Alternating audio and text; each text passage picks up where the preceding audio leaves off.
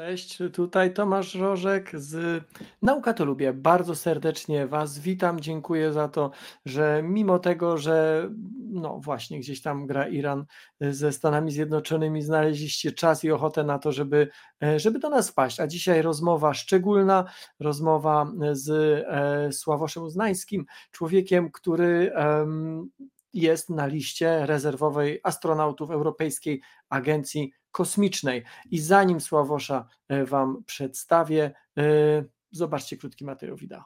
Napisałem książkę, nową książkę, Jak działa człowiek. Książka jest pięknie ilustrowana i jest pełna odpowiedzi na pytania. Nie tylko pytania dzieci, ale myślę, że także niektórych dorosłych. Książkę możecie kupić w sklepie Fundacji Nauka to Lubię, a adres znajdziecie poniżej.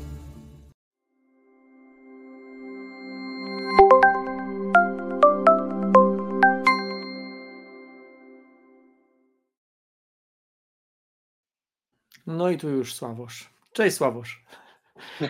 Cześć Tomku. E, przedstawiam Wam, moja kochana społeczności Nauka to lubię, e, Sławosza Uznańskiego, inżyniera, fizyka, człowieka, który pracuje w CERNie, a który kilka dni temu zaledwie po prostu jakimś szturmem wdarł się w nasze kosmiczne myśli i w nasze kosmiczne serca, dlatego że Europejska Agencja Kosmiczna wybrała Ciebie mm, do grupy rezerwowej, rezerwowych astronautów, e, no właśnie, europejskich. E, z 20, ponad 22 tysięcy osób, które zgłosiły się e, dwa lata temu, półtora roku temu, wybrana została grupa 17 osób, w tym poprawnie, jeśli się mylę, pięciu, pierwszy skład ten podstawowy to pięć osób, pozostała dwunastka to e, astronauci rezerwowi. E, jeszcze raz, bo ja dzwoniłem do ciebie od razu po tym. E, zresztą, zresztą mogę chyba zdradzić, że znamy się zanim Sławosz został wpisany na listę. Ogromne, ogromne gratulacje jeszcze raz ogromne gratulacje i ode mnie personalnie, ale też czuję się jakoś tutaj mm, tym, który może powiedzieć w imieniu e, całej naszej społeczności. Także wielkie, wielkie gratulacje. E, Sławosz, e, pytań, jakie można Ci zadać w tym momencie, tym bardziej, że masz ograniczony czas, jest naprawdę bardzo dużo. Ja Was zachęcam do tego, żebyście te pytania też zadawali. W tym momencie jesteśmy e, zarówno na Facebooku Nauka to Lubię, na YouTubie Nauka to Lubię, też jesteśmy na LinkedInie. E, I super, bardzo się cieszę, że w tych miejscach nas, nas oglądacie. E, jeżeli macie pytania, piszcie w komentarzach, one nam się wyświetlają tutaj w jednym miejscu, e, w takim agregatorze pytań, więc ja na pewno wszystkich nie zadam, ale przynajmniej niektóre. Powiedz mi, jak to jest?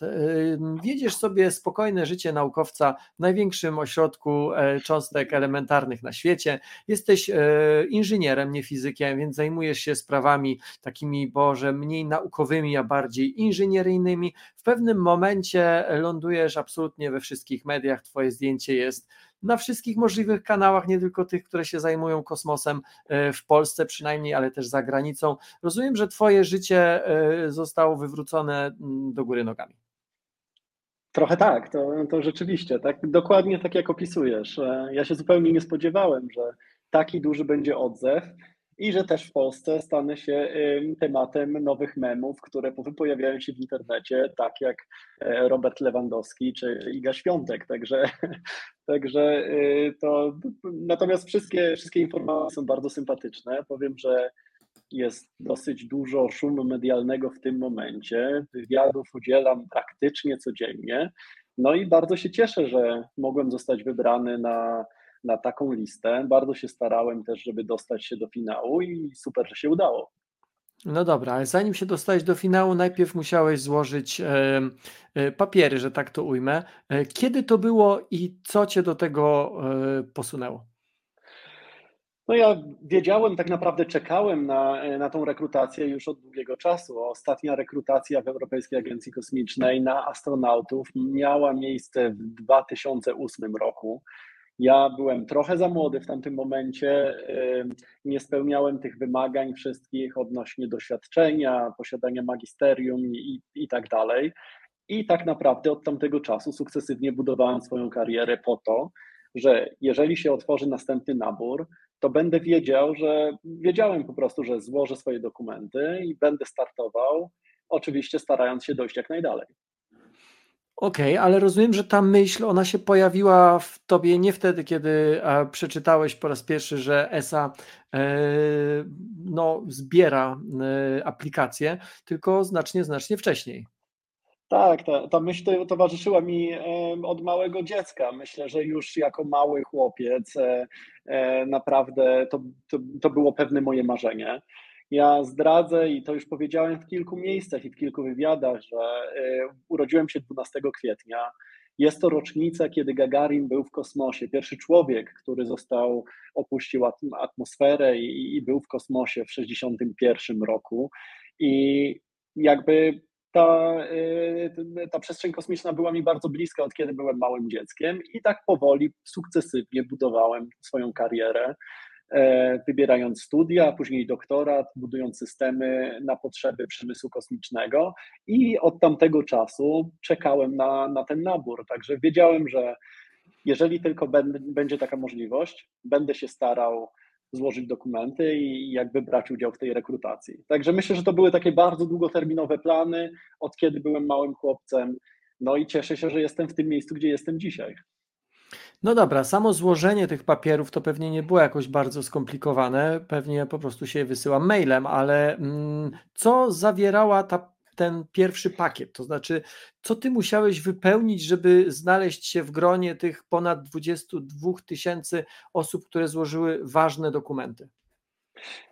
No, e, myślę, że ten pakiet, mimo na początku to nie jest technicznie bardzo trudny, trzeba, tak jak powiedziałeś, wysłać mailem tak naprawdę na stronie internetowej EZY, złożyć dokumenty, CV, list motywacyjny, badania medyczne e, dla pilotów, tak jakby się zapisywało na licencję dla pilota. Poza tym wiele różnych e, kwestionariuszy. No i tyle. Natomiast jakby nie patrzeć, ta selekcja na początku była ogromna na podstawie tych dokumentów, także tutaj jest bardzo dużo do albo do wygrania, albo do stracenia. Ja pewnie przygotowując te dokumenty spędziłem no, dobrych kilkadziesiąt godzin, e, optymalizując doświadczenie, zastanawiając się, co będzie interesujące, gdzie agencja zainwestuje, jaka jest ich potrzeba, jak napisać list motywacyjny, który będzie przykuwał uwagę i również będzie adresował to, czego agencja szuka. Także myślę, że tutaj było dosyć dużo pracy, a też mogę powiedzieć, że w 2017 roku była otwarta e, rekrutacja na astronautów w NASA w Stanach Zjednoczonych i ja w tamtej e, rekrutacji również wziąłem udział, przygotowałem dokumenty, już miałem po prostu je w pewien sposób przemyślane. Wiedziałem, że nie mogę startować jako kandydat, ale to była taka moja duża motywacja do tego, żeby te dokumenty przygotować, podejść do tego poważnie, spędzić trochę czasu, przygotować jak najlepiej mogę i, i jakby już mój punkt startowy przed ogłoszeniem tej rekrutacji w, w ESA był dosyć mocny. Okej, pozwól, że pokażę pierwsze pytanie. E, e, w zasadzie interesuje mnie odpowiedź na tą drugą część. To znaczy, trochę powiedziałeś, jak zostać, albo jak się dostać, no trzeba poczekać na kolejną rekrutację, bo rozumiem, że, że nie można aplikować w trybie ciągłym, tylko trzeba po prostu poczekać. Ale czy trzeba skończyć konkretne studia, czy wystarczy mieć odpowiednie predyspozycje? E, to, to jest dosyć ciekawe pytanie i tak naprawdę e, wiele osób mogło, mo, może startować w takiej rekrutacji. I, I ja tutaj chciałbym obalić taki mit, że to jest e, bardzo specyficzny profil. Oczywiście historycznie to byli przede wszystkim piloci wojskowi, szczególnie odrzutowców. Natomiast na dzień dzisiejszy jest duże zapotrzebowanie na naukowców, na inżynierów. Tak naprawdę te dziedziny są, są bardzo, e, bardzo atrakcyjne dla EZY i tak jak ja Jestem z wykształcenia elektronikiem i fizykiem. E, projektowałem systemy kosmiczne wcześniej, ale podczas rekrutacji spotkałem e, bardzo ciekawych ludzi z kompletnie różnym doświadczeniem. Są geologowie badający e, jakby pochodzenie planety czy różnych ciał niebieskich, jak ludzie specjalizujący się w zmianach klimatycznych, bardzo dużo mimo wszystko było lekarzy, których poznałem, szczególnie zajmujących się, y, pracujących na oddziałach urazowych. Zresztą pozwól, że ci przerwę. Tak. E, w tym roku po raz pierwszy został wybrana, została wybrana także osoba, która e, osoba z niepełnosprawnością i to jest właśnie lekarz. E, to jest tak, człowiek, tak. który jako młody człowiek miał wypadek motocyklowy i miał amputowaną, czy ma amputowaną jedną nogę i on właśnie dlatego, czytałem z nim wywiad, zajął się medycyną urazową, jest ortopedą, przeprowadza operacje właśnie takich osób, osób, jaką, on sam był, czy jest, e, i on jako lekarz też został wybrany. Mhm, tak, i e, mogę opowiedzieć tutaj taką historię. John McFall nazywa się e, e, ten kolega ode mnie z selekcji, i spędziłem z nim długi czas tak naprawdę rozmawiając, rozmawiając i to były świetne rozmowy. Nie dość, że jest e, lekarzem, specjalizuje się przede wszystkim w e, stawach biodrowych i protezach biodrowych. Także po to, żeby odnaleźć jak najlepszą e, anatomiczną pozycję i dynamikę ruchu pacjenta, dostosowuje tak naprawdę ułożenie całego stawu biodrowego, jak również protezy na potrzeby odpowiedniego człowieka. To z jednej strony, natomiast, e, natomiast e, John jest, jest niesamowitym człowiekiem, paraolimpijczyk z Pekinu, w którym jakby brał udział w zawodach chyba na 100 i na 200 metrów, a my mieliśmy okazję tak naprawdę razem pobiegać, wyjść przed hotel i przebiec kilka kilometrów razem. Mi było ciężko tak naprawdę na dwóch nogach biec tak szybko, jak on, jak on na jednej i ze swoją protezą, także jest niesamowicie wysportowany, jest niesamowitą osobą. Wysłałeś te dokumenty i ile czekałeś na pierwszy sygnał zwrotny? Ja akurat miałem to szczęście, że byłem dosyć szybko, na początku. I byłem jedną z pierwszych osób, która została zaproszona na kolejny etap. E, ja czekałem, wydaje mi się, że rekrutacja, dokumenty za, zamknęły się w połowie czerwca mniej więcej. Ja usłyszałem w połowie sierpnia, dostałem zaproszenie na początek września zeszłego roku do tego, żeby e, pojechać do Hamburga na testy percepcyjne. Okej. Okay. Na czym to polegało? Czy to było trudne? E, co Ci tam zdziwiło? Testy percepcyjne Ciężko mi powiedzieć, czy były trudne, czy nietrudne. Przeszedłem je. To był cały dzień pracy na komputerze i jakby czekały nas różne testy. Powiedzmy, były takie y, trzy części typowo na kompetencje, po, y, kompetencje z angielskiego, z matematyki i z fizyki. A później były testy percepcyjne, czyli na naszą pamięć wzrokową, pamięć słuchową, orientację w przestrzeni. Generalnie jak szybko i jak efektywnie przetwarzamy informacje z otaczającego nas świata i, i jak, no jak, jak, jak tak naprawdę, jaka jest nasza percepcja. To była jedna główna taka część. Wydaje mi się, że było sześć testów różnych, a później już trzecią e, częścią tego dnia były takie symulatory lotu, powiedzmy sobie na joysticku, na komputerze, gdzie, e, gdzie oceniana była nasza koordynacja ręka-oko, jak również w jaki sposób możemy nawigować na różne instrumenty. Wspomniałeś o tym, że y, te pierwsze testy wyjazdowe, takie nazwijmy, że one zaczynały się od testów kompetencyjnych z matematyki, z fizyki, y, z chemii, tak? Nie, matematyki, fizyki? I z angielskiego. Także I z angielskiego. matematyka i fizyka. Tak. Czyli osoba, która nie ma wykształcenia ścisłego, mówię o wykształceniu na poziomie studiów, a nie na poziomie liceum, nie miałaby szans? Czy to były takie rzeczy podstawowe z tej matematyki i fizyki? To, to y, ciężko mi też jest ocenić, bo ja nie widziałem wyników swoich testów i my nigdy nie dostaliśmy tak naprawdę żadnej oceny, jak nam poszło i tak naprawdę jak wypadliśmy na tle różnych osób.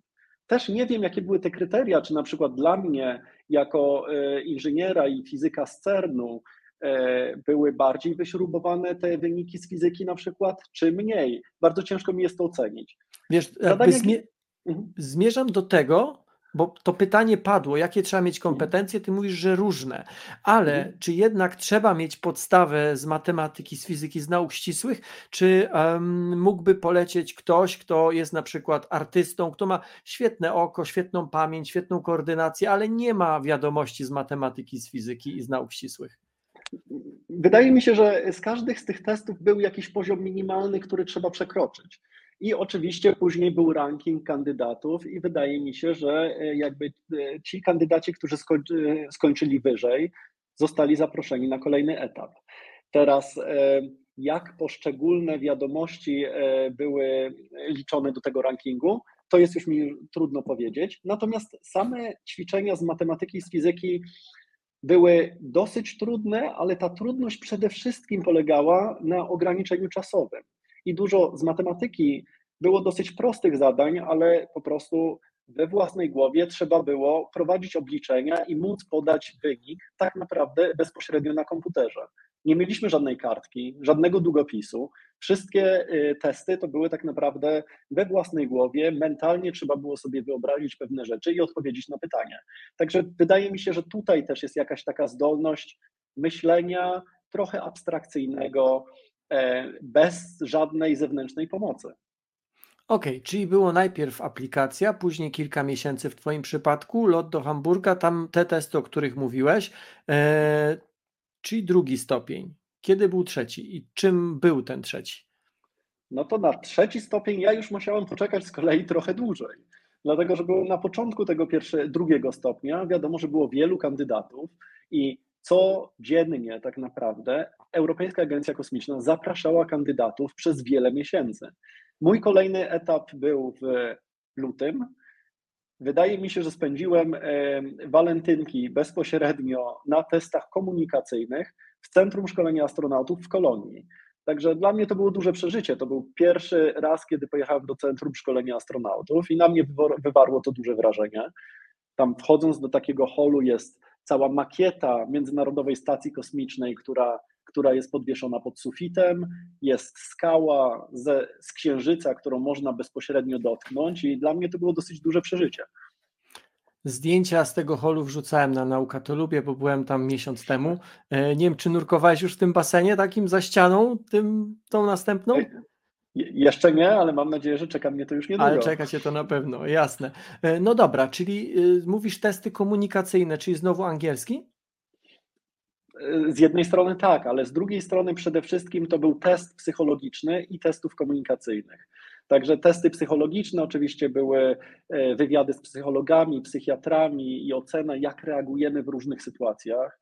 Był duży panel taki, w którym e, zasiadali i astronauci, i psychologowie, psychiatrzy i specjaliści z, z HR-ów jak również mieliśmy testy w grupie. I wiadomo, tutaj to jest dosyć delikatna sytuacja, dlatego że nie dość, że ze sobą konkurujemy, to musimy współpracować. Dostajemy jakieś zadanie do wykonania i oczywiście każdy chce jak najszybciej to zadanie wykonać. Jak również y, są bardzo postawione, bardzo sztywne ramy czasowe, gdzie to zadanie rzeczywiście jest bardzo trudno wykonać, czyli to ma za zadanie generować już kolejny stres. Także to były dosyć trudne testy. Ja się świetnie bawiłem podczas tego dnia. Myślę, że mieliśmy super grupę osób, super się dogadywaliśmy. No i myślę, że wynik był dosyć pozytywny, skoro dostałem zaproszenie do już czwartego etapu później. I ten czwarty, kiedy był, gdzie był, na czym polegał? Dla mnie czwarty etap był akurat w Toulouse we Francji. Tutaj grupa została rozdzielona tak naprawdę pomiędzy, wydaje mi się, że kolonie w Niemczech i Toulouse we Francji i był to etap medyczny, także szliśmy bezpośrednio do szpitala, w którym mieliśmy różne testy medyczne. To był ostatni etap? No jeszcze nie, jeszcze mieliśmy e, dwa późniejsze etapy po testach medycznych. Także ja w szpitalu spędziłem w tym roku mój urlop. Tam tych testów było dosyć dużo.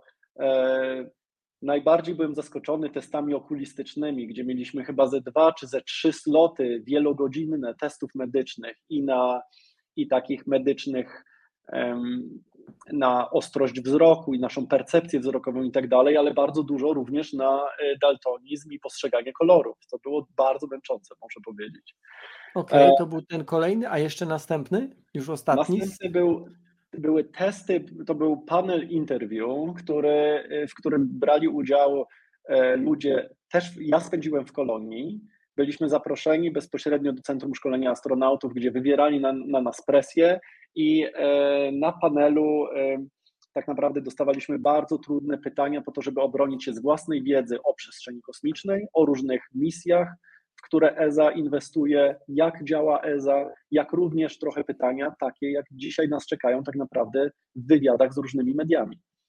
Okej, okay. kolejne pytanie. Częściowo odpowiedziałeś, e, ale patrząc tak całościowo, które z tych testów, które z zadań było dla Ciebie najbardziej zaskakujące, a które najtrudniejsze? Myślę, że najtrudniejsze podczas całej, całego procesu oczekiwania to yy, rekrutacji, to jest to oczekiwanie między etapami. Dla mnie najtrudniejszą chyba częścią były testy medyczne, dlatego że yy, na testy medyczne i wyniki testów medycznych mam bardzo mały wpływ i tutaj jak działa moje ciało, czy mam jakąś wadę, która tak naprawdę mi nie przeszkadza w życiu i nigdy mi nie przeszkadzała, ale będzie dyskwalifikująca. Tutaj oczywiście nie miałem żadnego wpływu, także dla mnie ta część była najtrudniejsza, ten brak kontroli i brak możliwości wpłynięcia i pracowania, żeby pójść dalej. No i na szczęście tutaj się udało. A y, druga część pytania, jakie testy były najbardziej zaskakujące, to myślę, że ten panel interview, który miałem w, we wrześniu, był najbardziej zaskakujący, bo był bardzo trudny. Jakby ta komisja bardzo szybko była w stanie złapać pewne słowo i popchnąć mnie w stronę, w którą ja nie chciałem pójść i tak naprawdę testować limity mojej wiedzy, jak reaguję w sytuacjach, kiedy ja nie mam odpowiedzi dla panelu i w związku z tym, jak sobie poradzę w takiej sytuacji. To było dosyć zaskakujące. Okej. E, chcę przywołać pytanie, na które niekoniecznie musimy teraz odpowiadać, bo tak, ja pisałem e, w, w opisach tego dzisiejszego naszego spotkania, że Sławosz nie może z nami być nie wiadomo jak długo, ma ograniczony czas, co jest mocno zrozumiałe. Natomiast bardzo często w Waszych pytaniach e, pod różnymi moimi materiałami pojawiają się właśnie pytania dotyczące Europejskiej Agencji Kosmicznej i mojej pracy, czy współpracy z Europejską Agencją Kosmiczną. To pytanie to jest pytanie, na które bardzo wiele razy dyskutowaliśmy, e, zarówno w Tuluzie, jak i w Estek, e, w koło Amsterdamu, tam też jest ośrodek satelitarny ESY, ale też w Kolonii, w której byłem przed chwilką.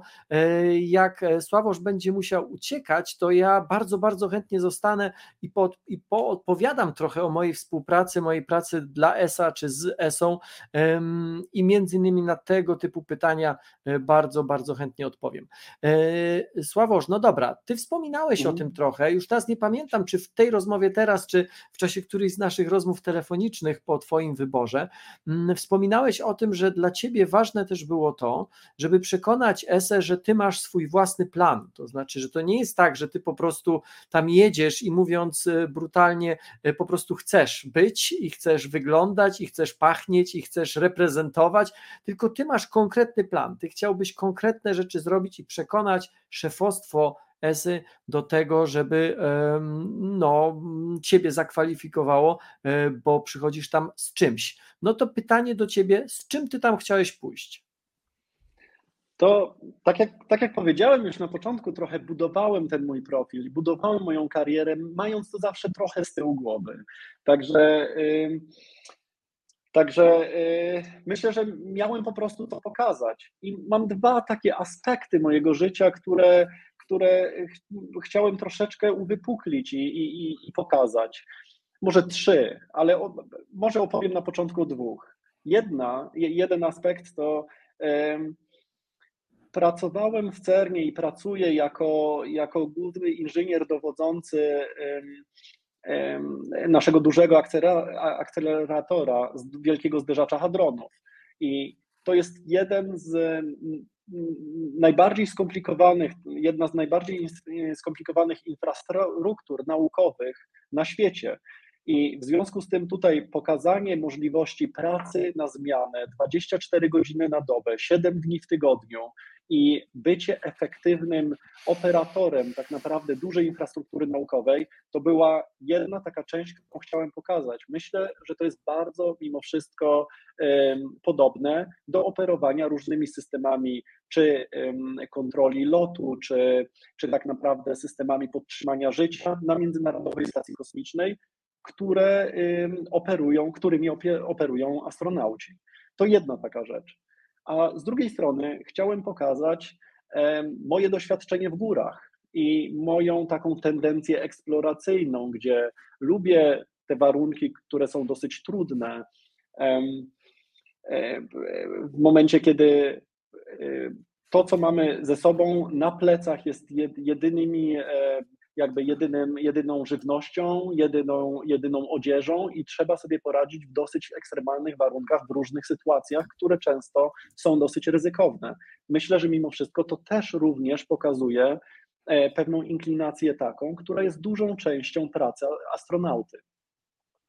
Wspominałeś o tym też trochę, ale też chcę Cię o to zapytać. Mm, pomijając jak gdyby już teraz to, dlaczego Ty chcesz tam, chciałeś tam lecieć, dlaczego Ty chcesz tam lecieć.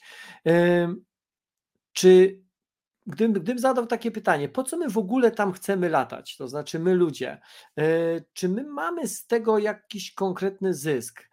E, chcę, żebyś ty udzielił tej odpowiedzi, choć ja trochę znam tą odpowiedź, bo w zasadzie na nauka to lubię, ona często pada, ale, ale bardzo lubię zadawać pytania e, e, ludziom, którym jeszcze ich nie zadawałem i uczyć się mm, czasami zupełnie innej perspektywy. Gdybyś miał powiedzieć, po co latamy w kosmos, skoro tutaj na Ziemi jest przecież tyle problemów? To, to, jest, to jest ciekawe pytanie i powiem, y, powiem Ci, że dokładnie takie samo zadanie, y, zadanie i pytanie zadał mi ten panel dyskusyjny w, y, podczas tego piątego, piątego etapu rekrutacji. I tutaj też na dwa różne sposoby mógłbym odpowiedzieć, ale chciałbym Wam odpowiedzieć troszeczkę taką historią. I myślę, że dzisiaj na dzień dzisiejszy tak naprawdę wszystko możemy zobaczyć w internecie. Jakby nie potrzebujemy nigdzie jechać w inne miejsce na planecie albo nawet poza, żeby zobaczyć, jak tam jest. A mimo wszystko podróżujemy. A mimo wszystko jedziemy na wakacje i jak mamy znajomych czy rodzinę, którzy przyjeżdżają i, i pokazują, e, co przeżyli, i swoje doświadczenia, i zdjęcia, to tak naprawdę to jest dla nas w pewien sposób inspirujące. I i wydaje mi się, że przestrzeń kosmiczna i załogowe loty kosmiczne są dosyć podobne. Możemy wysłać sondy, e, różne konstelacje satelitarne, które sfotografują całą powierzchnię naszej Ziemi. Ale tak naprawdę, jak, do, jak astronauci lecą w kosmos i pokazują swoje zdjęcia i rozmawiają z nami dzisiaj zdalnie używając technologii, to to jest inspirujące. To nam pokazuje tą dużą perspektywę, gdzie nasza planeta jest w kosmosie, jak ona jest mała i delikatna, i tak naprawdę nagle dostajemy tę perspektywę, że rzeczywiście nasza atmosfera, jakby popatrzeć, to życie we wszechświecie, które mamy, wiemy, że ono jest skoncentrowane, powiedzmy sobie, w tej warstwie 15 kilometrów między Mount Everestem e, i między Rowem Mariańskim. Niech to będzie 15, 16, 18 kilometrów. To jest całe życie we wszechświecie, które znamy. A po to, żeby to zobaczyć i dostrzec, i tak naprawdę dostrzec, e, jacy jesteśmy mali i wrażliwi w tym ogromnym wszechświecie, to trzeba pojechać i rzeczywiście spojrzeć na tą planetę oczami astronautów. I myślę, że to jest niesamowicie inspirujące. Mówiłeś e, dostrzec i zobaczyć. Ja bym jeszcze dodał jedną rzecz i docenić. Bo Oczywiście. bardzo często jest tak, że doceniamy rzeczy, które widzimy z e, większej perspektywy. A prawda też jest taka, że o takich rzeczach jak najbardziej takich, e, które nas dotykają, jak chociażby zmiany klimatu, e, wiedzielibyśmy zaledwie ułamek, gdyby nie technologie satelitarne, gdyby nie oglądanie z kosmosu. E, przed chwilą na, na ekranie pokazały się Wam dwie książki. Ja nie będę ukrywał, że to są książki Nauka to lubię i to są książki, które jedną z nich ja napisałem. To jest trochę tak, że Fundacja Nauka to lubię działa i może przeprowadzać chociażby takie takie rozmowy, ale też w ogóle prowadzić swoją działalność dzięki temu, że po prostu sprzedajemy książki naukowe. E, książka Nauka to lubię, e, jak działa człowiek i książka Tak działa człowiek, one są świetnymi prezentami dla dzieci z okazji na przykład świętego Mikołaja. Ale z okazji dzisiejszego spotkania ze Sławoszem e, jest jeszcze dostępna książka Kosmos jak wejdziecie na ten adres, o, tak, jak wejdziecie na ten adres, który teraz widzicie, to dla tych, którzy e, nas oglądają, jest 10% rabat, jak tylko wpiszecie polski kosmos, kod rabatowy. E, wracamy do Sławosza, musimy powolutku kończyć, ale ja jeszcze chciałem Cię zapytać o jedną rzecz, właśnie o tą listę rezerwową. E, bo tutaj Mhm. jest mnóstwo różnych nieporozumień. Ja może wrzucę pytanie, ono jest dosyć długie, ale ono co do zasady właśnie o to samo pyta.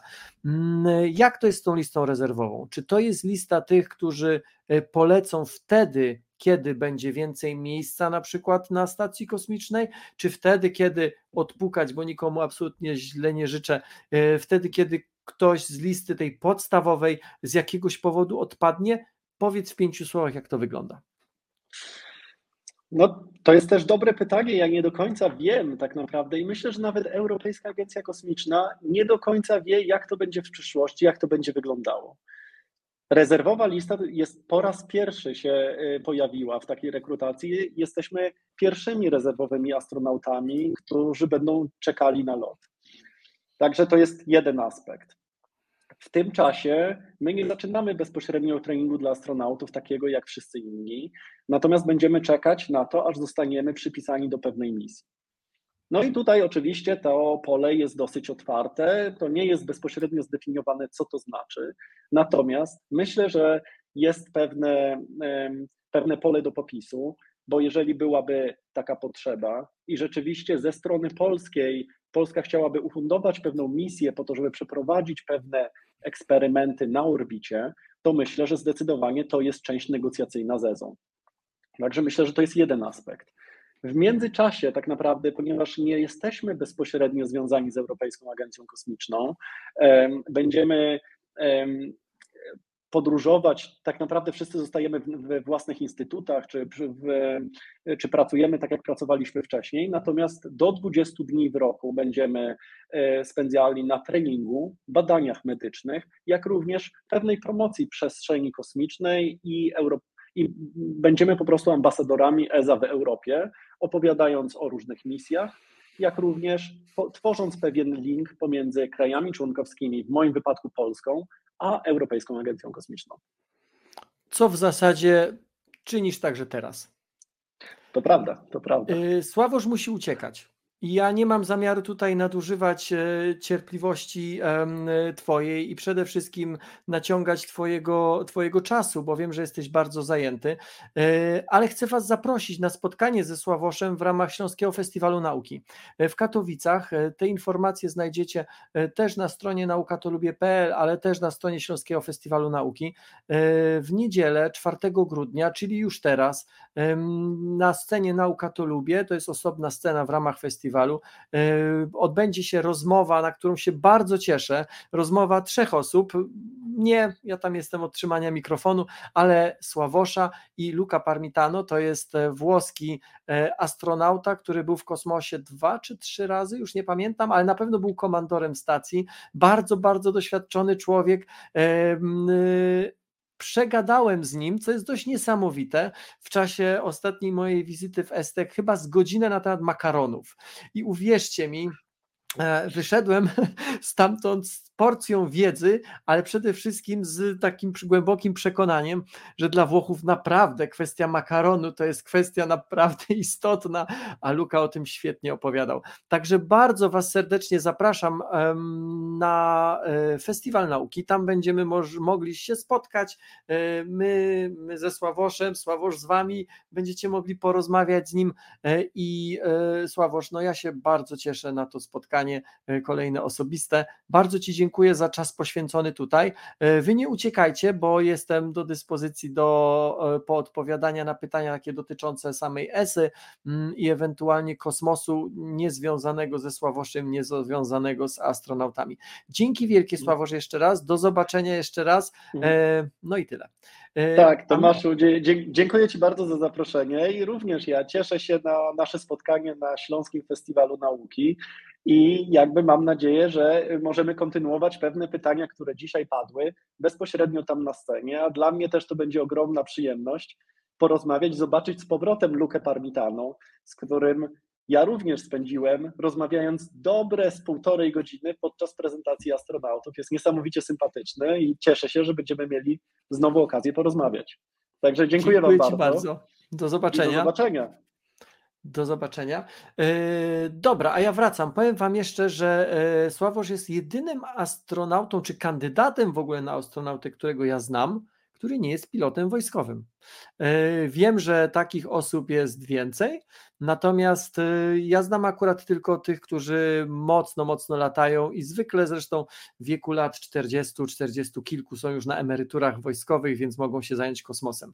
E, padło tutaj pytanie rzeczywiście na temat tego, jak to jest z tą stacją kosmiczną. Europa jest w dosyć specyficznym momencie dlatego że Europa za chwilkę e, może stracić dostęp do niskiej orbity Ziemi, e, bo na razie jest tak, że Europa Mm, Europejska Agencja Kosmiczna e, w ramach umów międzynarodowych współtworzy Międzynarodową Stację Kosmiczną. Natomiast głównym donatorem, głównym sponsorem są Stany Zjednoczone i NASA. NASA powiedziała już dawno, że do roku 2030 Euro, Międzynarodowa Stacja Kosmiczna zostanie e, wyłączona, zrzucona do oceanu, rozpadnie się w atmosferze. I wtedy mamy taką sytuację, że tak, Rosjanie Stawiam tezę, że już do podboju kosmosu nie wrócą. E, czas Rosjan w kosmosie, moim zdaniem, się już zakończył. Chińczycy już mają swoją stację kosmiczną. Ja zresztą obiecuję, że w najbliższych tygodniach zrobię odcinek na kanał YouTube'owy Nauka to lubię o tej stacji kosmicznej chińskiej. Amerykanie będą budowali coś swojego albo na orbicie Księżyca, albo być może na powierzchni Księżyca, a Europa na razie nie ma niczego. E, nie ma niczego i e, jeżeli nie zostanie dofinansowana Europejska Agencja Kosmiczna, to niczego nie wybudujemy. Jest to szczególnie irytujące, że Europa ma technologię i wie, jak takie rzeczy robić. E, w ramach współpracy właśnie międzynarodowej na Międzynarodowej Stacji Kosmicznej te moduły europejskie są jednymi z najbardziej zaawansowanych. Mm, statek transportowy, autonomiczny statek transportowy, który przewiózł w te i we w te e, i, i, był takim w zasadzie modułem pod ciśnieniem, który można było dołączyć, który się, który się dołączał autonomicznie, bo to było autonomiczne urządzenie, jest najbardziej zaawansowaną technologicznie częścią Międzynarodowej Stacji Kosmicznej. Mimo tego nie mamy swojej stacji, ponieważ choć mogliśmy mieć, wtedy się pokłócili Niemcy z Francuzami. Mm, e, nie mamy jej. E, pytanie do Was, e, oglądających, każdy może w sumie odpowiedzieć sobie w głowie. Gdybyście mieli powiedzieć, ile pieniędzy statystyczny Europejczyk przeznacza rocznie na wszystkie technologie kosmiczne? Nie mogę zrobić tak na bieżąco od razu e, głosowania, ale powiem Wam, że jak e, Europejska Agencja Kosmiczna robi badania, gdzie pyta, ile ludzie myślą, że dają na przestrzeń kosmiczną, i zwykle różnie to bywa w różnych krajach, ESY, ale zwykle odpowiedź pada kilkaset euro rocznie. Otóż e, statystyczny Europejczyk daje mniej więcej tyle, ile kosztują dwie, trzy, no góra cztery kawy na mieście kupione. Gdyby e, statystyczny Europejczyk dawał nie tyle, ile kosztują 3-4, tylko 5-6, to mielibyśmy spokojnie pieniądze na to, żeby wybudować e, stację kosmiczną europejską. I dlaczego to jest takie ważne? Dlatego, że w ramach międzynarodowych umów, czy komuś się to podoba, czy nie, to Międzynarodowa Stacja Kosmiczna jest w części własnością Europy. Więc to nie jest kwestia dobrej woli, że ktoś tam przyjmie europejskich astronautów, europejskich naukowców, że europejscy naukowcy będą mieli dostęp do danych zebranych tam, czy że tam będą mogli przeprowadzać eksperymenty. To nie jest kwestia niczyjej dobrej woli. To jest kwestia umów i mamy do tego po prostu prawo.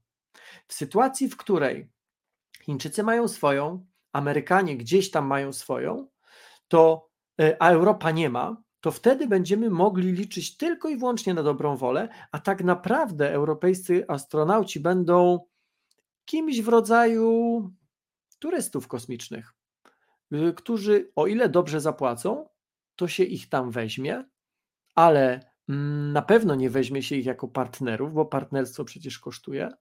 E, na pewno nie będą tam mogli przeprowadzać swoich eksperymentów, swoich badań. Dane zebrane na którejkolwiek z tych stacji będą należały do tych krajów, które finansują, czyli w pewnym sensie, mimo tego, że mamy know-how, mamy ludzi wyszkolonych, Sławosz mówił o, e, o ośrodku w, pod kolonią, ośrodku e, szkolenia i testowania astronautów, to jest najlepszy, jeden z najlepszych, w niektórych aspektach najlepszy tego typu ośrodek na Ziemi.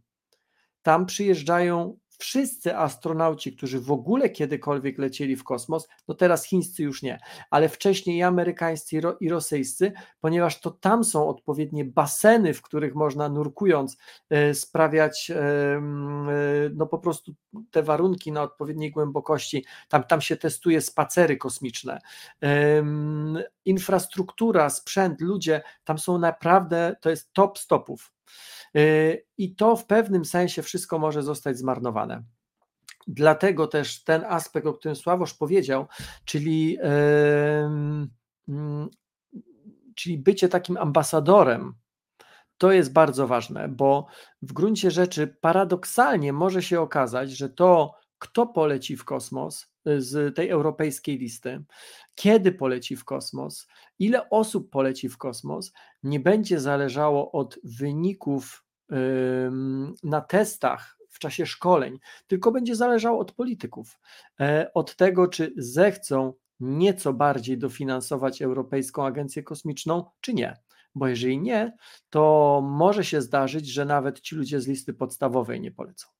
Mm, e, dobra, to taka, taka przydługawa odpowiedź e, na temat, e, na to pytanie o, o to, jak to wygląda z Międzynarodową Stacją Kosmiczną. Jest pytanie, które bardzo często pada.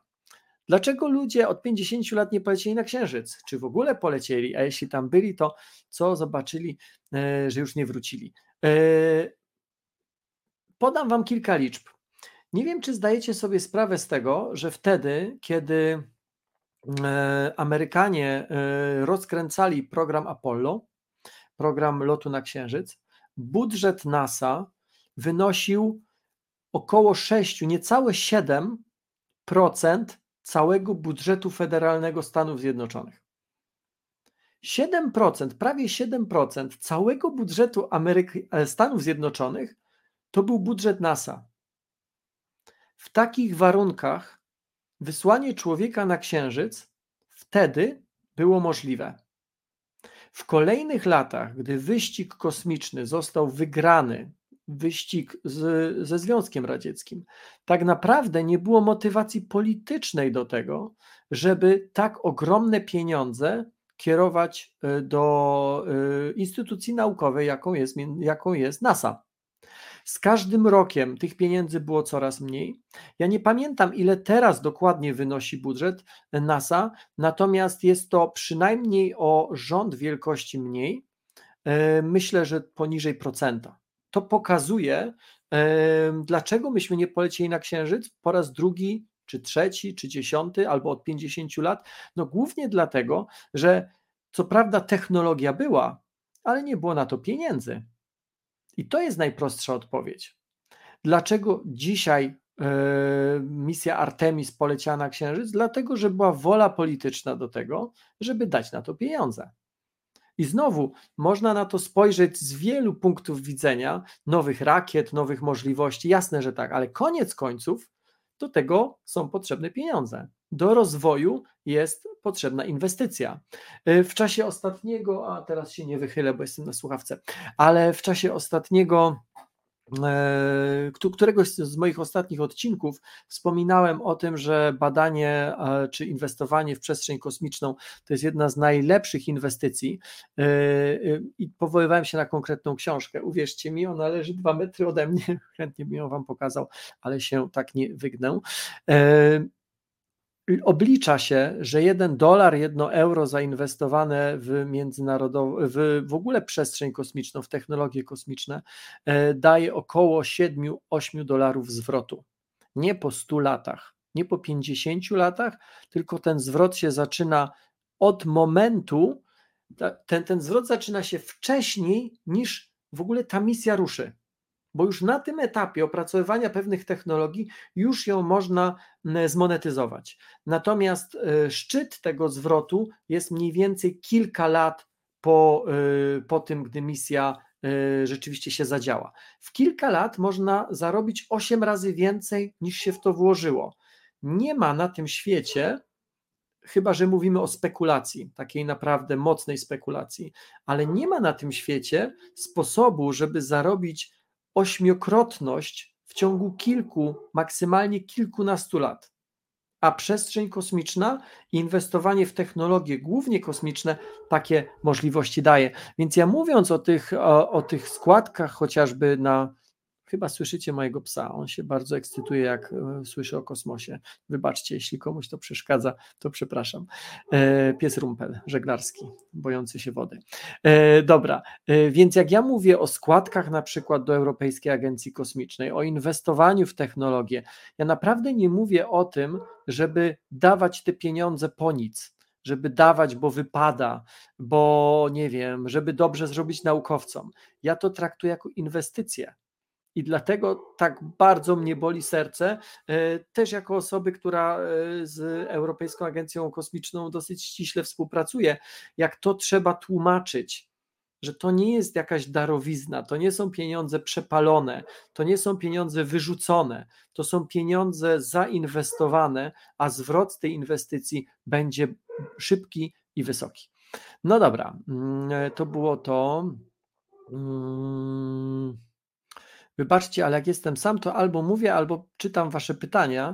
Yy, I yy, tak, kilka osób zapytało, co to za imię Sławosz. Wybaczcie, ale uznałem, że trochę szkoda czasu na zadawanie takiego pytania.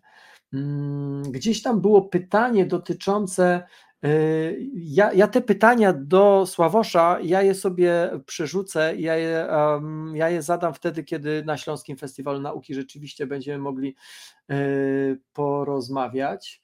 Mm, dobra, tutaj. Yy, tak, tak, tak, tak, tak. Tam gdzieś było pytanie o składkę Polski w ESA.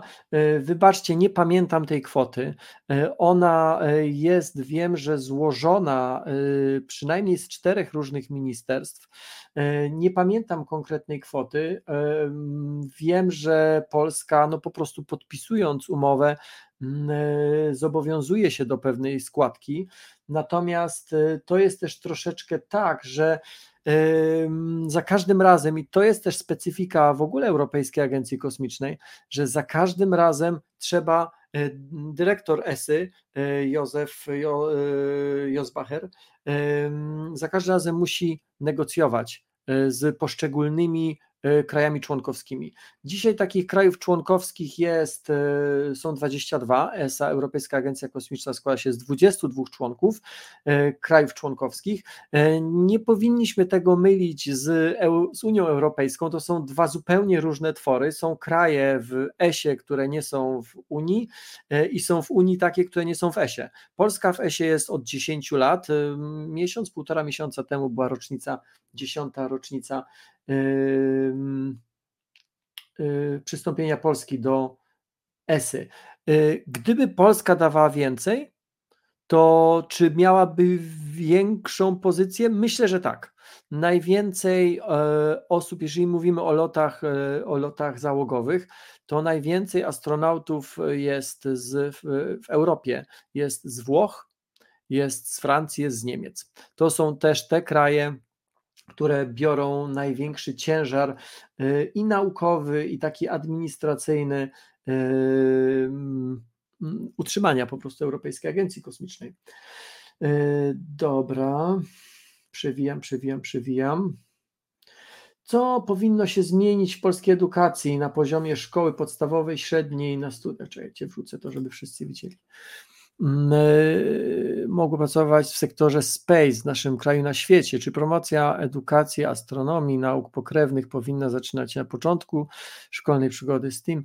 Czy NGOsy sektora space, jak na przykład Polskie Towarzystwo Miłośników Astronomii, pozdrawiam PTMA, e, powinny realizować takie projekty edukacyjne w szkołach? Robercie, więc tak, musiałoby się zmienić wbrew pozorom nie aż tak dużo rzeczy, jak mogłoby się wydawać. Ktoś, kto śledzi moje publikacje, ktoś, kto śledzi to, co na nauka, to lubię się pojawia, y, wie, że mam y, co do niektórych aspektów naszej edukacji bardzo, bardzo krytyczne podejście. Nie wyrzucałbym jej w całości do kosza, bo z wielu rzeczy powinniśmy i możemy być dumni, natomiast są takie aspekty, które zmienić się powinny i muszą szkoła, którą teraz mamy, to jest szkoła wybudowana, zaprojektowana do zupełnie innych czasów, do czasów, w których informacje trzeba było pozyskiwać po to, żeby móc funkcjonować w rodzącym się nowoczesnym społeczeństwie. W czasach, w których takim e, depozytariuszem, takim, e, ta, taką osobą, która ma wiedzę, taka osoba była jedna, to był nauczyciel E, i najczęściej on był też jedyną osobą, która miała książkę. Więc wiadomo było, że cała konstrukcja musi polegać na tym, że to on mówi jak jest, a reszta ma słuchać. Dzisiaj czasy są kosmicznie inne. Dzisiaj nie mówimy o sytuacji, w której mamy niedobór wiedzy i ktoś ją nam musi przekazać. Dzisiaj dzieci są, nie tylko dzieci, ale skoro mówimy o dzieciach, dzieci są przebodźcowane i tych informacji mają nadmiar, czyli szkoła powinna być w pewnym sensie zaprojektowana od odwrotnej strony. Szkoła powinna i nauczyciel powinien być raczej przewodnikiem, raczej opiekunem w tym, żeby nawigować w tej dżungli informacyjnej. I to jest na takim poziomie meta. A jeżeli wchodzimy gdzieś tam głębiej, to oczywiście szkoła powinna e, bardziej uczyć współpracy, prawie w ogóle nie uczy. E, szkoła powinna bardziej łączyć kropki, a raczej nie łączy. E, dzieci, młodzi ludzie o tych samych rzeczach uczą się na różnych przedmiotach, w różnych momentach. Czasami bywa nawet tak, że te same zmienne na fizyce i na chemii są oznaczone innymi literkami. Nie ma absolutnie szansy na to, żeby człowiek e, inny niż taki mocno wkręcony się w tym e, nie pogubił. I to jest ogromna, ogromna strata. Ja jakiś czas temu, i to troszkę jest obok, klima, obok, obok kosmosu, ale, ale to doskonale ilustruje to, o czym mówię. Jakiś czas temu zadałem sobie trud i przejrzałem programy szkolne, e, bo chciałem się dowiedzieć, czego w tych programach brakuje, żeby e, młody człowiek wychodząc z, ze szkoły miał taką świadomość tematów klimatycznych. I odkryłem ku mojemu własnemu zaskoczeniu, że w, że w zasadzie niczego nie brakuje że w zasadzie e, wyciągając te wątki klimatyczne, czyli te, czy te wątki, które pozwalają zrozumieć zmiany klimatu z fizyki, z chemii, z geografii, trochę z biologii, e, jak najbardziej z historii także, że tak naprawdę polska szkoła uczy o tym. Tyle tylko, że uczy tego w różnych miejscach, nazywa to różnie, e, nie linkuje do siebie i młody człowiek wychodząc ze szkoły, i to pokazują badania mm, ostatnie, jeszcze nawet nie wiem, czy już są opublikowane, ale że w Polsce świadomość klimatyczna ludzi młodych spada. Za to rośnie świadomość klimatyczna osób starszych co jest dla mnie też sporym zaskoczeniem, bo raczej bym obstawiał, że będzie na odwrót. Więc co powinno się zmienić w polskiej edukacji? Na poziomie szkoły podstawowej, czy średniej, czy na studiach, e, powinniśmy pracować bardziej projektowo, powinniśmy się starać e, raczej łączyć kropki, a nie je separować. Powinniśmy e, raczej burzyć ściany pomiędzy różnymi zagadnieniami i przedmiotami. Powinniśmy uczyć współpracy. To są bardzo ważne rzeczy. Kiedy się to wszystko powinno zadziać?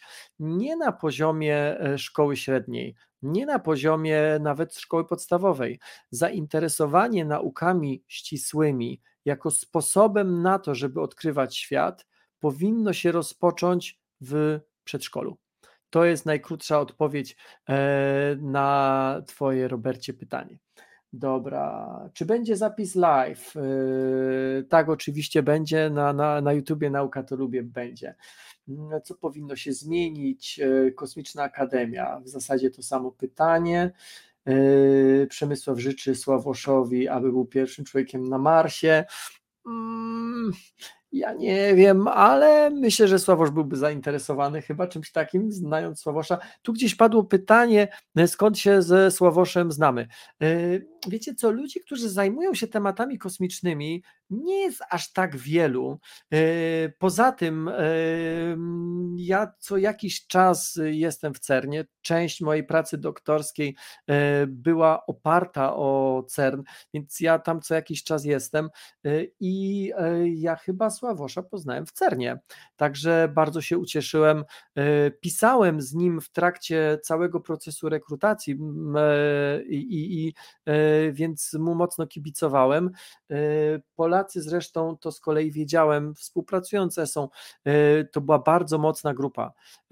Polaków wszystkich złożyło, o ile dobrze pamiętam, prawie 600 osób złożyło podania i zostało zakwalifikowanych dalej. Przy każdej, na każdej kolejnym stopniu oczywiście było nas mniej, natomiast ja byłem pewien, że w tej grupie ostatniej na pewno choć jeden Polak się znajdzie. No i super, że to był Sławosz. Yy, tak, to jest pytanie do Sławosza, przekażę. Czy wybierasz się na księżyc? Pytanie sześcioletniego syna Wojtka, synu Wojtku sześcioletni.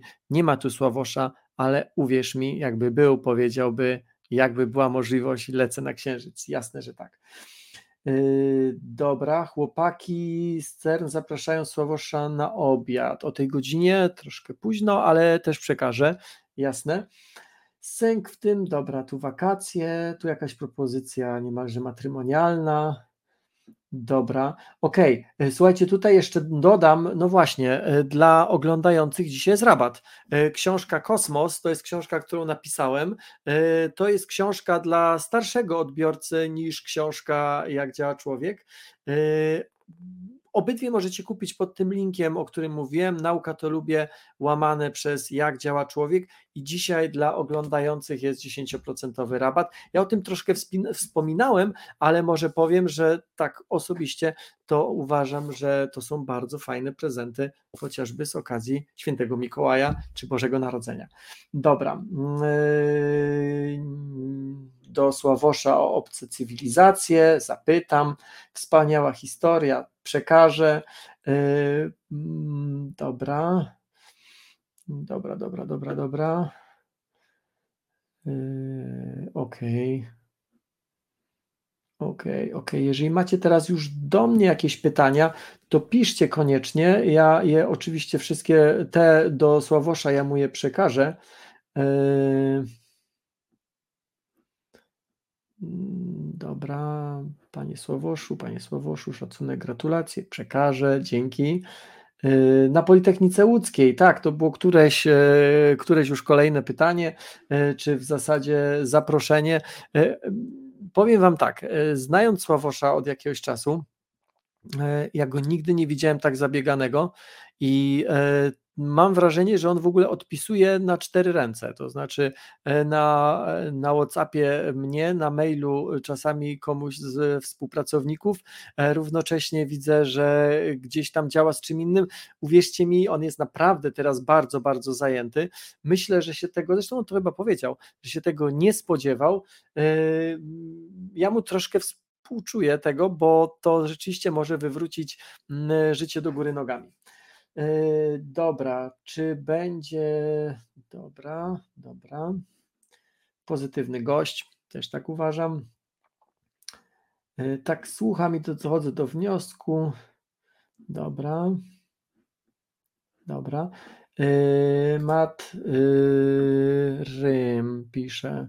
No właśnie, Mat Rym, czy tak, o 14.30, więc jeżeli to jest pytanie odnośnie Festiwalu Nauki Śląskiego, to tak, mniej więcej o tej godzinie Sławosz będzie na scenie Nauka to lubię.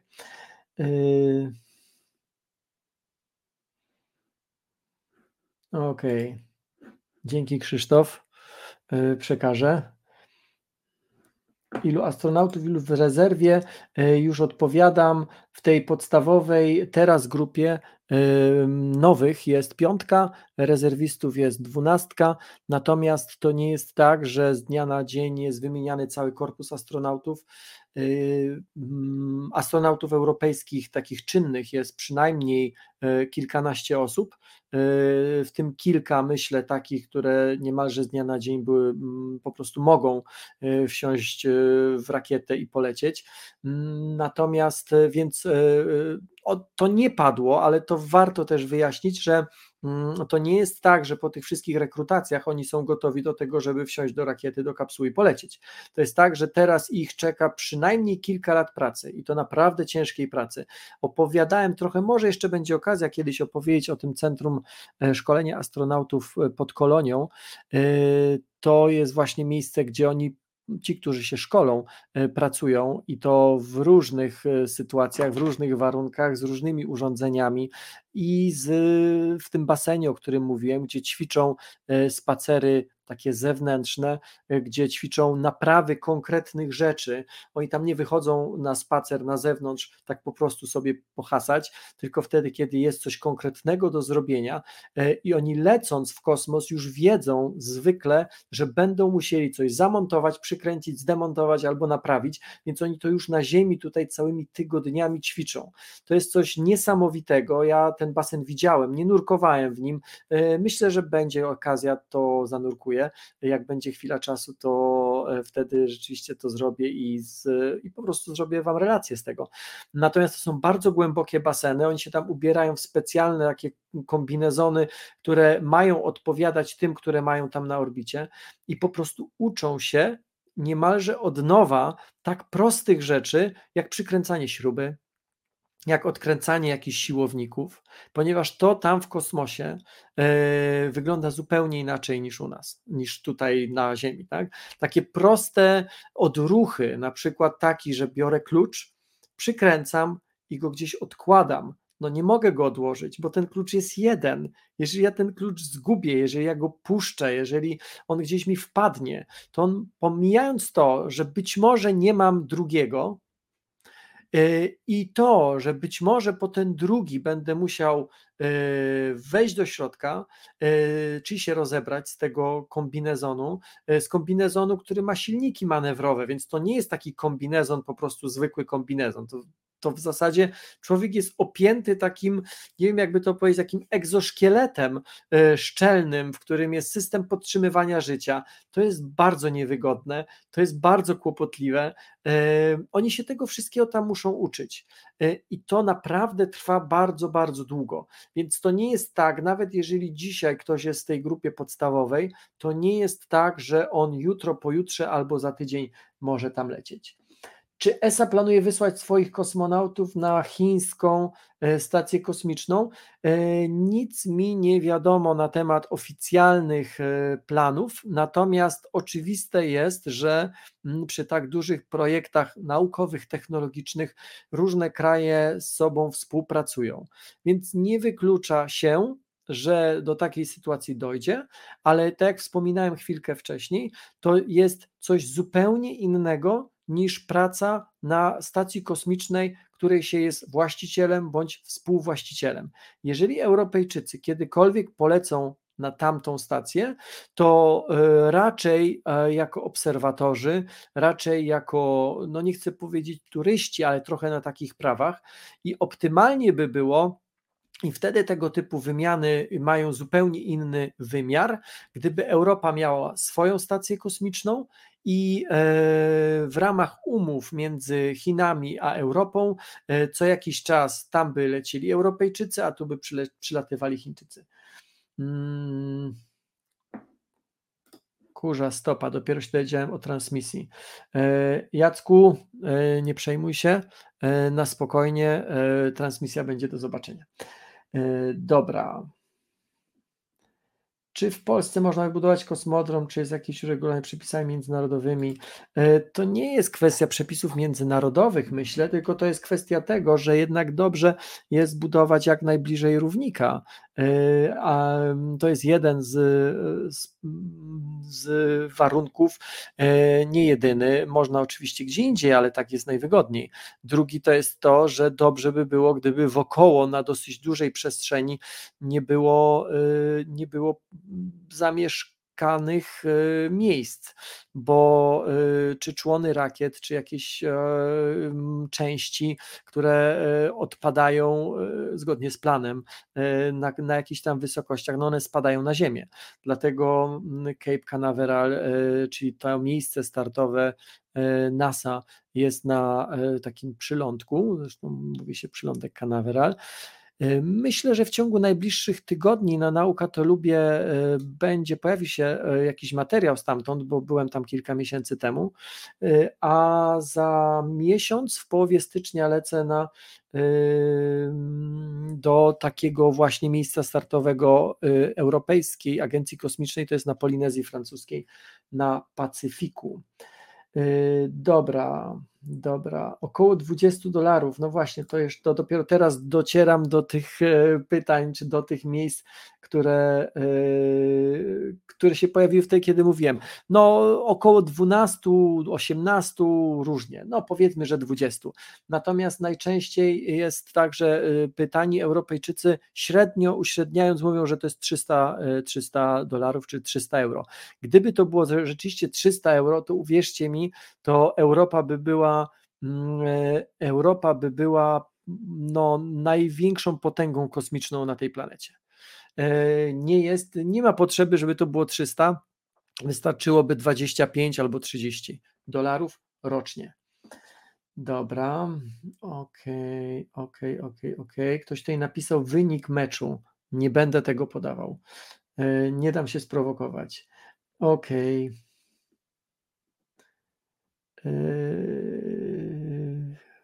porządku.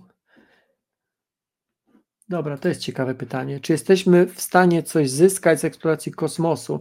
Czy stać nas na to? I nie chodzi mi tu o kasę, a zasoby.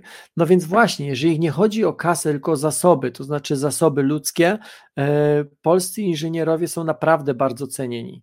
E, polskie instytuty e, są, robią naprawdę bardzo fajne rzeczy. W ramach sieci Łukasiewicza jest taki instytut, który zajmuje się technologiami rakietowymi, odrzutowymi i budową silników i mm, on jest zresztą przy samym lotnisku y, Okęcie w Warszawie i tam naprawdę się, ro, się dzieją rzeczy kosmiczne. Przy okazji pozdrawiam inżynierów i naukowców z tej instytucji. E, byłem tam nie tak dawno temu i to robi ogromne, ogromne wrażenie. E, moim marzeniem jest, żeby zrobić kiedyś reportaż stamtąd. Mam nadzieję, że się uda. Więc e, jeżeli chodzi o zasoby ludzkie, to tak, jesteśmy w stanie i potrafimy to robić, bo wielokrotnie żeśmy to udowadniali. Mówiąc my, mam na myśli no Polska nie wybudowała takiego modułu, e, ale mówiąc my mam na myśli Europejską Agencję Kosmiczną. Jeżeli chodzi o Polskę, jasne, że nie jesteśmy w stanie wybudować całego modułu, natomiast jesteśmy w stanie naprawdę bardzo mocno się do tego dołożyć.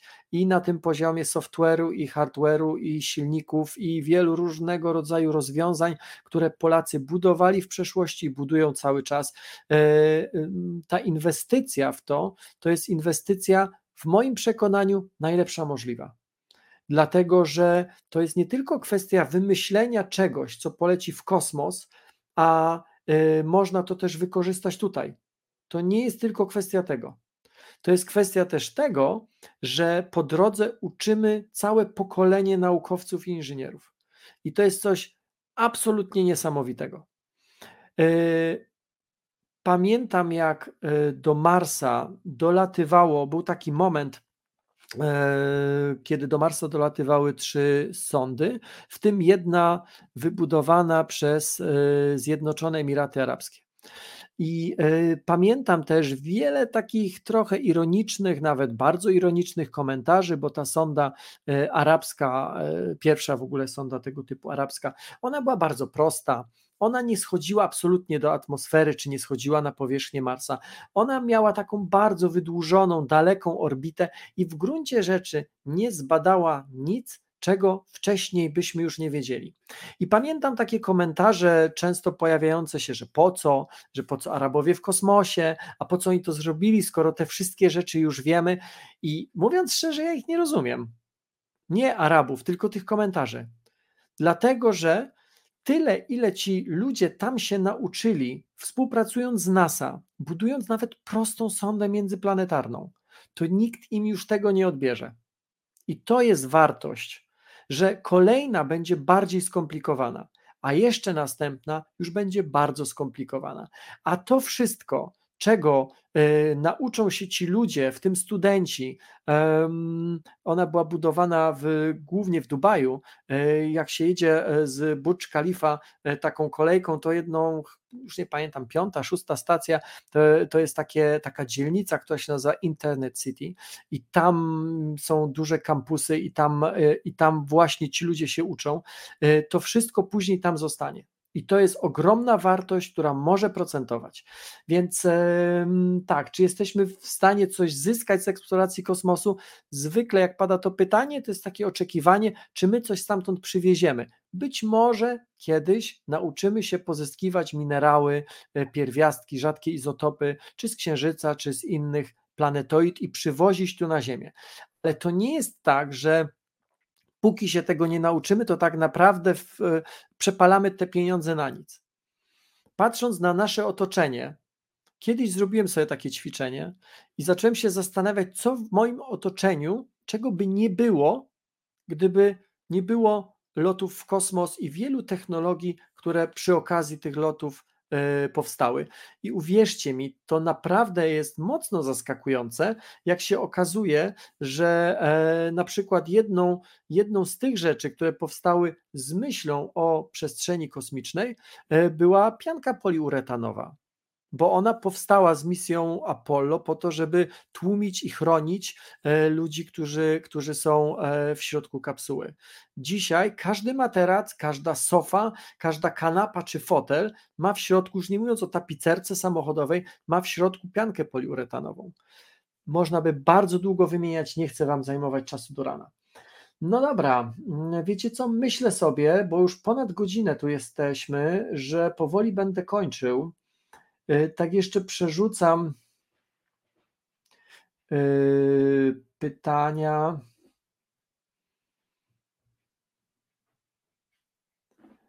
E, bardzo dziękuję wszystkim antyszczepionkowcom, którzy piszą o mnie źle. Dynda mi to i powiewa. Dalibyście sobie spokój.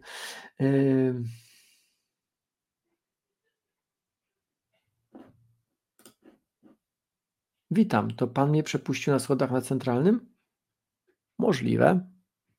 Przypuszczam kobiety przodem, jestem staromodny.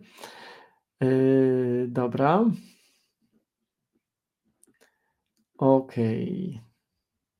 Tak naprawdę szybko przerzucam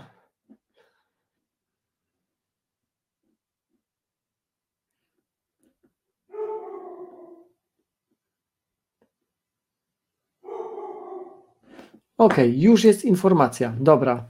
E, Agnieszka Gapy z Agencji Kosmicznej, z Polskiej Agencji Kosmicznej. Dla Polski składka podstawowa wynosi 27 milionów euro. Na najbliższe 3 lata Polska zadeklarowała ponadto 51 milionów euro na programy opcjonalne. Bardzo Ci dziękuję Agnieszko za tą informację. Dzięki, że słuchasz i że śledzisz. E, no to macie informację e, konkretną z samego źródła, ile pieniędzy przekazuje y, polska strona y, Europejskiej Agencji Kosmicznej. I jeszcze na to pytanie może odpowiem. Uczelnie proponują już górnictwo w kosmosie. Czy ma to sens? Wiecie co, to jest tak z tym sensem. Póki nie sprawdzimy, to nie będziemy wiedzieli. Jest z całą pewnością tak, że mm, w kosmosie znajdują się izotopy, ale także minerały, których nie ma na Ziemi. Czy kiedyś będzie tak, że będzie się opłacało? Nie wiem.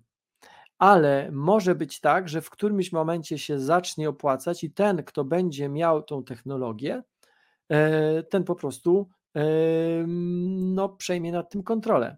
Także to, że zarówno Chińczycy, ale także, także Amerykanie e, inwestują w różnego rodzaju technologie, które umożliwiają na przykład lądowanie na, na e, powierzchni asteroidy czy komety, to mnie w ogóle nie dziwi, bo to może się kiedyś zwrócić. Ci co, myślę, że będę kończył już powoli. Możecie mi też dać znać, czy w komentarzach, czy nie, czy w ogóle macie ochotę na takie live'y, bo kiedyś takich live'ów było więcej, e, teraz przez jakiś czas ich nie robiłem. Na pewno jest live do zrobienia e, z, na temat Marsa e, z panem Chmielewskim, który obiecał, że przywita, że przyjdzie na Nauka to Lubię, czy że, czy że połączy się z nami. E, z Olgą Malinkiewicz miał być live, ale Olga e, ostatnio jest tak mocno, mm, ta osoba, z którą był live kiedyś o perowskitach, ale jest tak mocno zajęta, że na razie zawiesiliśmy to na kołku. Jeżeli macie ochotę na takie live'y, to dajcie znać. Ja bardzo chętnie co jakiś czas będę robił. E, powoli kończymy. Jeszcze raz chciałem Wam pokazać książkę o człowieku i o kosmosie i powiedzieć Wam, że dla Was dzisiaj jest y, dla Was dzisiaj jest y, rabat 10%. Wejdźcie koniecznie na ten adres naukatolubie.pl łamane jak działa człowiek. Y, musicie wpisać tylko kod rabatowy polski kosmos. Widzimy się na Śląskim Festiwalu Nauki. Co o czym jeszcze powinienem powiedzieć? Mam tutaj zapisane, to powiedziałem, to powiedziałem, to powiedziałem. No i dobra, no i dziękuję Wam bardzo za spędzenie razem e, godziny 18 minut. Było mi bardzo, bardzo miło. Dziękuję za bardzo wiele pytań i przepraszam, że na nie wszystkie, że nie na wszystkie mogłem odpowiedzieć. Dobrej nocy Wam życzę. Czy wiesz, że dziecko ma więcej kości niż dorosły? A czy ty wiesz, jak powstają wspomnienia? Te i wiele, wiele innych ciekawostek o człowieku znajdziecie w książce Jak działa człowiek? I tak działa człowiek. Obydwie książki do kupienia w sklepie Fundacji Nauka to Lubię.